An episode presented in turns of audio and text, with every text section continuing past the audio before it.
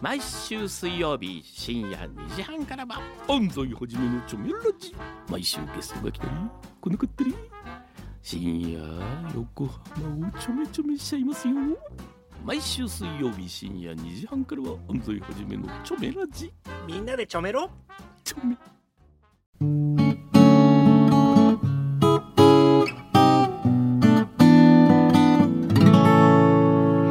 松本千夏の歌日記。 エフエム 横浜横浜レディオアパートメントちょいと歌います。松本千夏がお送りしています。ここからは歌日記のコーナーです。今日の放送を振り返っていっきょく作詞作曲して生演奏しちゃいます。ちょい歌の皆さんからいただいたメッセージも曲の大事なスパイスなのですが、今日のスパイスメールはラジオネームみーぽんさんからいただきました。なかなか悲しいメールですよ。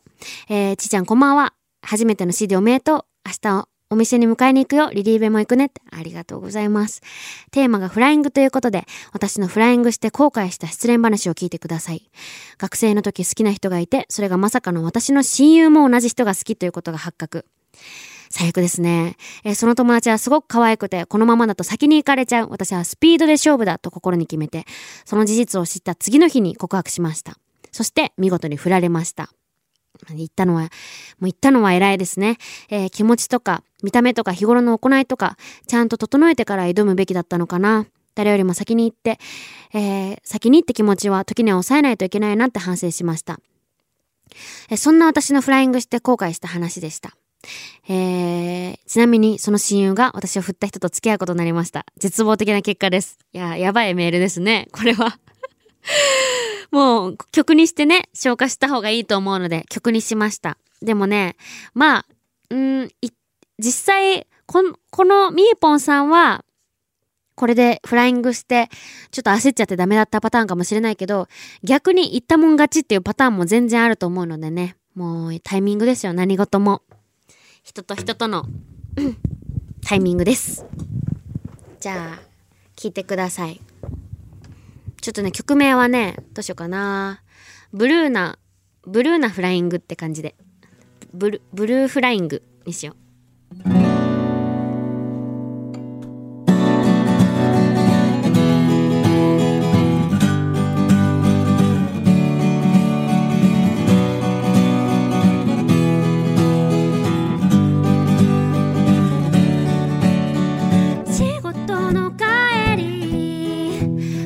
書ききれずに電話、書ききれずにやめた手紙を思い出しながら、いいも悪いも一言目でわかるよ。